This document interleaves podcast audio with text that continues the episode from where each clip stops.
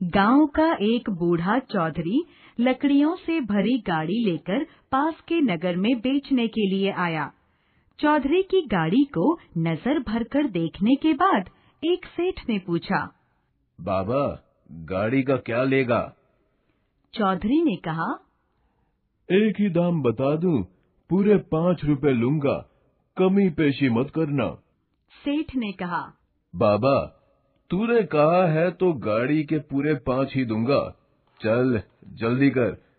मेरी हवेली तक तो चल। सेठ के साथ चौधरी उसकी हवेली गया।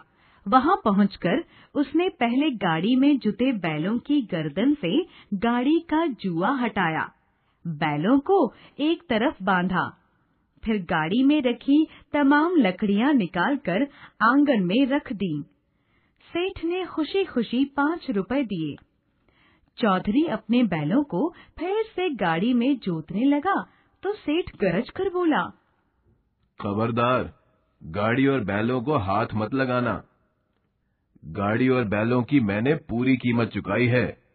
अब ये मेरे हैं। मैंने तुझसे गाड़ी का मोल पूछा था या लकड़ियों का? जरा याद कर, मैंने कहा था कि बाबा गाड़ी का क्या लेगा?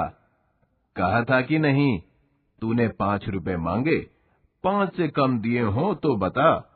गाड़ी का मोल करते वक्त बैल जुते हुए थे कि नहीं? सिर में सफेदी आ चुकी है इसलिए सच बोलना एक दिन सबको भगवान को मुँह दिखाना है। चौधरी को काटो तो खून नहीं अटकते अटकते बोला। बैल जुते हुए ज़रूर थे पर सेठ जी मैंने तो लकड़ियों का दाम बताया था। गाड़ी बैल कहीं पाँच रुपए में आते हैं। सेठ ने तपाक से कहा पर मैंने तो गाड़ी का दाम पूछा था और गाड़ी के दाम देने की बात की थी। गाड़ी बैल पाँच रुपए में आते हैं कि नहीं यह तू जाने। आदमी की जबान एक होती है कि दो। अब चुपचाप चलता बन नहीं तो धक्के मार कर निकलवा दूँगा। मेरे यहाँ झगड़ा टंटा नहीं चलेगा। चौधरी बूढ़ा था। अधिक चतुर नहीं था। गाड़ी छोड़ते हुए कलेजे पर आरा सा चलता था। सेठ के आगे हाथ जोड़े गिड़गिड़ाया उसके पाँव में पगड़ी रखी रोते हुए बोला मेरे समझने में भूल हो गई। मैंने तो लकड़ियों का मोल बताया था। आप बड़े हैं गरीब पर दया करें। पर सेठ के कान पर जू भी नहीं रहेंगी अपनी बात पर अड़ा रहा। चौधरी को समझाया कि दुनिया में जबान से बढ़कर कुछ भी नहीं है। जबान से ही बरकत होती है। जबान से पलट जाए, वह आदमी कैसा? ये तो सिर्फ़ गाड़ी बैल हैं। जबान से तो लाखों के बारे न्यारे होते हैं। अगर तेरी तरह सब पल पल में जबान पलटने लगे तो दुनिया का काम कैसे चलेगा?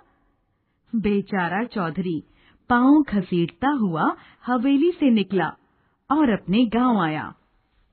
घर में पहुँचते ही बड़े बेटे ने पूछा बाबा बैलगाड़ी कहाँ है? रास्ते में खराब तो नहीं हो गई। बहुत तकलीफ़ पाई होगी। बाबा ने खींच कर कहा बैलगाड़ी तो ठिकाने लगी। तुम में दम हो तो कुछ करो। उस चतुर सुजान सेठ के आगे मेरी एक ना चली। तकलीफ़ की क्या पूछते हो? ठेठ शहर से पाँव रगड़ता आ रहा हूँ। चौधरी ने अपने बेटों को ब्योरेवार पूरी बात बताई। कहा मेरे साथ तो ऐसी हुई। सेठ के आगे खूब रोया गिड़गिड़ाया पावों में पगड़ी रखी पर उसने तो एक ही आंकड़ी पकड़ ली कि आदमी की जबान एक होती है। जबान से लाखों के वारे न्यारे होते हैं। अगर आदमी यो जबान बदलने लगा तो दुनिया कैसे चलेगी? मुझे तो बोलने ही नहीं दिया। चौधरी के चार जवान बेटे थे। सुनकर उनकी आँखों में खून उतर आया। तीनों बेटों ने सुझाया चलो हमें उस सेठ की हवेली दिखा दो। हम उसकी ईंट से ईंट बजा देंगे। उसकी इतनी हिम्मत कि यो राह चलते गाड़ी बैल रख लिए। पर सबसे छोटा बेटा कुछ और ही सोच रहा था। वह बोला मैं अकेला ही उससे निपट लूँगा। तुम्हारी बारी नहीं आएगी। कल मुझे दूसरी गाड़ी में लकड़ियाँ ले जाने दो। सेठ की जबान से ही उसे बांधूँगा। उसी का तराजू, उसी के बाट और उसी के भाव से उसका हिसाब चुकता करूँगा। चौधरी का चौथा बेटा बहुत होशियार था। सब जानते थे कि यह जो कहता है, करके दिखाता है। दूसरे दिन वह घड़ी रात रहते घर से रवाना हुआ और नगर के उसी चौक में गाड़ी खड़ी की। पिता ने उसे सेठ का हुलिया अच्छी तरह समझा दी कल का दाम सेठ के लिए बहुत मुफीद रहा था। उसकी सफलता से फूला वह आज फिर वहीं आया। लकड़ियों से भरी गाड़ी देखकर उसकी बाँछें खिल गईं। पास जाकर पूछा चौधरी का बेटा तुरंत समझ गया कि यह वही सेठ है। इसीलिए उसने कहा सेठ जी यह भी कोई पूछने वाली बात है। बेचने के लिए ही तो आया हूँ।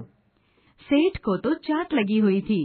गाड़ी शब्द पर ज़ोर देते हुए पूछा तो एक ही कीमत बता दे इस गाड़ी का क्या लेगा?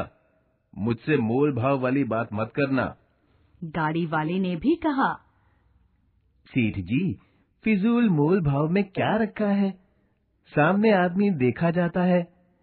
एक ही बात बता दूँ कि इस गाड़ी के दो मुट्ठी टके लूँगा। आपको जचते हो तो बोलो। सेठ को लगा कि यह तो कल वाले बाबा से भी भोला है। मुट्ठी का क्या? चाहे एक टका बंद कर लें, चाहे दो। बंद मुट्ठी का तो खोलने से पता चलता है। आज यह गावदी खूब मिला।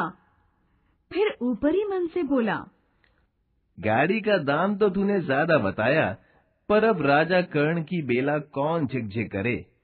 चल मेरी हवेली इस गाड़ी के दो मुट्ठी टके ही दूँगा। चौधरी के बेटे ने सोचा अब इसे ज़िंदगी भर के लिए लकड़ियाँ खरीदना ना भुला दिया तो अपना यह मुँह लेकर घर ना जाऊँगा।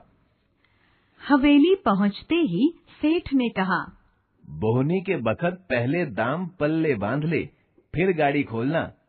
यह कहकर सेठ त्वरित गति से हवेली के भीतर गया और दोनों मुट्ठियों में एक एक टका बंद करके चौधरी के बेटे के पास आकर बोला ले अपने दाम फिर दूसरी सटर पटर करना। सेठ टके देने के लिए मुट्ठियाँ खोल ही रहा था कि गाड़ी वाले ने झट उसका हाथ पकड़ लिया। फिर अपनी कमर में खुसा पैना हंसियाँ निकाल कर बोला सेठ जी मुट्ठियाँ खोलो मत ये तो अब साथ ही जाएँगी। आज आया है ऊँट पहाड़ के नीचे। सेठ हैरान होकर बोला यह क्या बक रहा है? चौधरी का लड़का बोला बक नहीं रहा हूँ सेठ जो सौदा ठहरा है वही बता रहा हूँ। तुम्हारे शहर में जब लकड़ियों के साथ गाड़ी बैल बिकते हैं तो टकों के साथ मुट्ठियाँ भी जाएँगी। यह कहकर उसने सेठ की कलाई पर हंसिए का हल्का सा रगड़ा दिया। सेठ ज़ोर से चिल्लाया छोड़ दे चौधरी मुझ पर दया कर मुझसे गलती हो गई। कल के गाड़ी बैल भी वापस ले जा गाड़ी बैल का भला मैं क्या करूँगा? मैंने तो मज़ाक किया था। चौधरी उसकी कलाई मरोड़ते हुए बोला मेरा पिता कल गिड़गिड़ाया पाँव में पगड़ी रखी पर तुम नहीं पसीजे। अब जबान पलटते हो। जबान से तो लाखों का लेन देन होता है। दो मुट्ठी टके की बात पक्की हुई थी कि नहीं? बोलो। पल भर में सेठ को सारा नफा नुकसान समझ में आ गया। हकलाते हुए बोला जबान तो की थी पर टकों के साथ मुट्ठियाँ कटने का मुझे ध्यान नहीं रहा। अब जैसा तू कहे करने को तैयार हूँ। मेरा हाथ छोड़ दे। चौधरी उसकी नकल उतारते हुए बोला ध्यान नहीं रहा? तुम्हें क्यों ध्यान रहने लगा? बूढ़े आदमी से गाड़ी बैल छीनते वक्त पूरा ध्यान था। सेठ की करतूत के लिए उसे उलाहना देते देते उसने हँसी का एक रगड़ा और दिया। सेठ देवी के बकरे की तरह कांपते हुए बोला गाड़ी के साथ दंड के पाँच सौ रुपये भी दूँगा मेरा हाथ छोड़ दे। उसे कांपते देखकर चौधरी के बेटे को हँसी आ गई। वह सेठ का उपहास करते हुए बोला इसी हिम्मत के ज़ोर पर बेचारे भोले भाले लोगों को ठगते हो। चलो मेरे पावों पगड़ी रखकर सात बार नाक रगड़ो।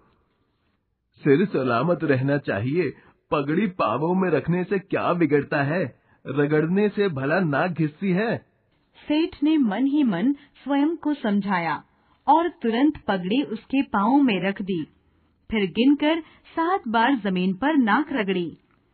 तब चौधरी सुत ने कहा अब चुपचाप पाँच सौ रूपए लाओ और कल जो गाड़ी बैल हड़प लिए थे, वे भी वापस करो। अगर इसमें ची चपड़ की तो हंसिए से आते निकाल दूँगा। सेठ तो फिर ऐसा मौन हुआ, जैसे मुँह में गुड़ दिया हो। तुरंत पाँच सौ रूपए गिन दिए और पिछले दिन उसके पिता से हथियाए गाड़ी बैल भी लौटा दिए। चौधरी का समझदार, छोटा बेटा दोनों बैलगाड़ियों के साथ अपने गाँव लौट आया। हेलो दोस्तों, कैसे हैं आप सब? हमारी कहानियाँ देखने के लिए हमारे चैनल को सब्सक्राइब कीजिए। और हाँ बेल आइकॉन पर क्लिक करना मत भूलिएगा।